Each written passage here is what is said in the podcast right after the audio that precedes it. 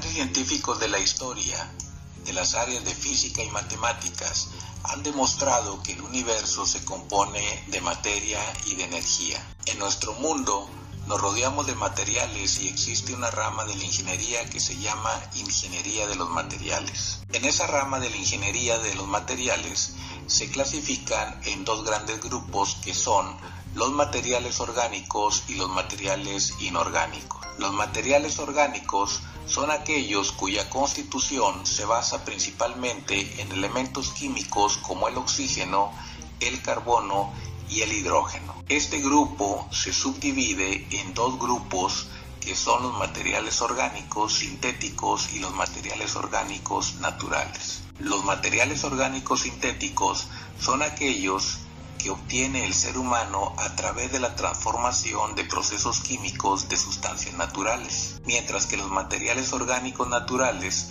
son aquellos que para su procesamiento no se requiere de una transformación en su constitución química, sino posiblemente solo una transformación en su constitución física. Como ejemplo de los materiales orgánicos sintéticos, podemos citar la gran cantidad de plásticos que utilizamos en la vida diaria como vasos, platos, partes de computadora, partes de teléfonos, partes de automóviles, entre muchos otros. Por otro lado, como ejemplo de materiales orgánicos naturales, podemos citar la gran cantidad de maderas que se utilizan en la industria de la construcción y en diferentes áreas de la ingeniería. Una característica especial de los materiales orgánicos es de que estos no tienen una distribución de sus átomos de manera periódica y ordenada en el espacio, sino que se constituyen principalmente por un ordenamiento de los átomos formando cadenas moleculares. Por otro lado, los materiales inorgánicos se subdividen en dos subgrupos principales, que son los materiales inorgánicos metálicos y los materiales inorgánicos no metálicos. En comparación con los materiales orgánicos, los materiales inorgánicos tienen la característica de que sus átomos se distribuyen en el espacio de manera periódica, a lo que le llamamos sólidos cristalinos, con excepción del vidrio que explicaremos más adelante. A su vez, los materiales inorgánicos metálicos se subdividen en dos grandes grupos, que son los metales ferrosos y por otro lado los metales no ferrosos. Los materiales inorgánicos metálicos ferrosos son aquellos cuyo constituyente principal es el elemento hierro. Como ejemplo, podemos citar la gran familia de aceros que existen, los cuales pueden ser combinados con otros metales formando aleaciones metálicas. El caso de los aceros,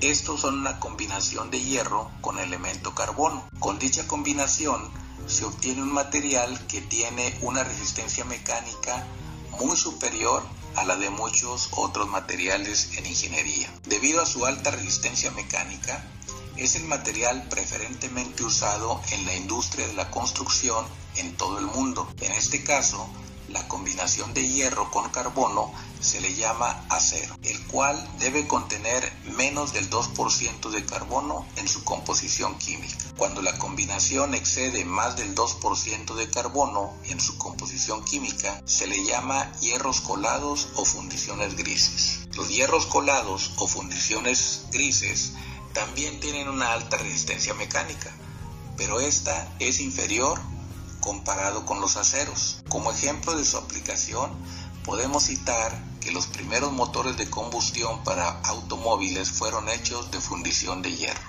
El subgrupo de materiales inorgánicos metálicos no ferrosos son todos aquellos cuya composición química principal no es el hierro, sino cualquier otro elemento químico de la tabla periódica, conocidos como metales de transición o metales alcalino-térreos. Para este grupo podemos citar ejemplos como el aluminio, el magnesio, el cobre, el zinc, el tungsteno, el cobalto, y muchos otros metales que podemos encontrar en la tabla periódica de los elementos químicos. Por otro lado, los materiales inorgánicos no metálicos se subdividen a su vez en materiales cerámicos y vidrios. Los materiales inorgánicos no metálicos cerámicos están constituidos por al menos dos elementos con enlace químico y al menos uno de ellos es un metal. Los materiales cerámicos tienen una distribución de sus átomos de manera periódica en el espacio y generalmente tienen un punto de fusión muy alto.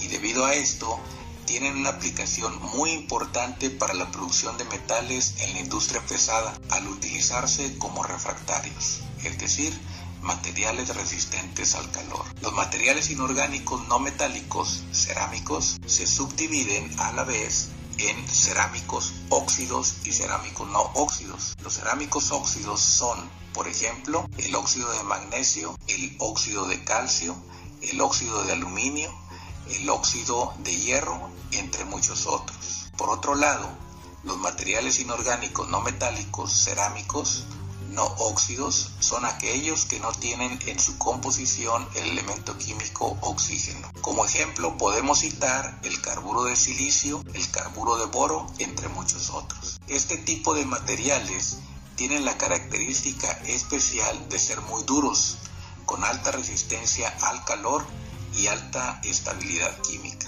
Y por ello se utilizan ampliamente en la industria de los metales para pulido, corte, abrasión entre otras muchas aplicaciones especiales, como por ejemplo se utiliza como barrera térmica de las naves espaciales cuando reingresan a la atmósfera terrestre. El otro gran subgrupo de metales inorgánicos no metálicos son los vidrios. A diferencia de la constitución atómica de los átomos y cerámicos, los vidrios no tienen una distribución periódica de sus átomos en el espacio y esta es una de las razones por la que los vidrios son materiales translúcidos y además son extremadamente duros, lo que a la vez los hace muy frágiles, es decir, tienen una baja resistencia a cargas de impacto. Existen varias formulaciones de vidrio, con lo cual se fabrican vidrios con alta resistencia al calor y otros con baja resistencia al calor. Uno de los éxitos del vidrio es la parte estética e higiénica, ya que su superficie normalmente es tersa, es decir,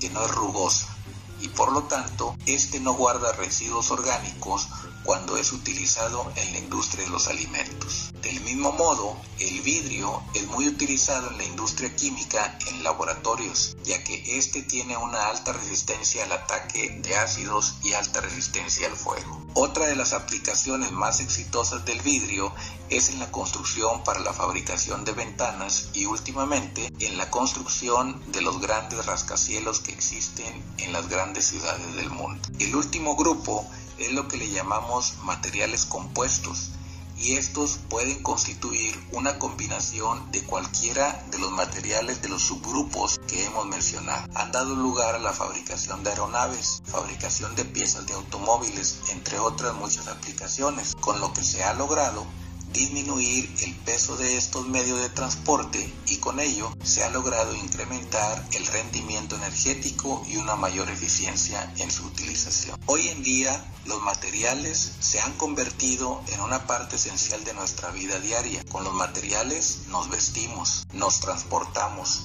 construimos nuestras viviendas, los usamos para transportar alimento, para almacenar alimento para refrigerar alimentos. También los usamos para generar energía eléctrica, para almacenarla, para transportarla. Además, gracias a los materiales y sus propiedades electrónicas, hoy en día podemos comunicarnos a través de dispositivos electrónicos vía satélite y en general estamos rodeados de materiales en ingeniería.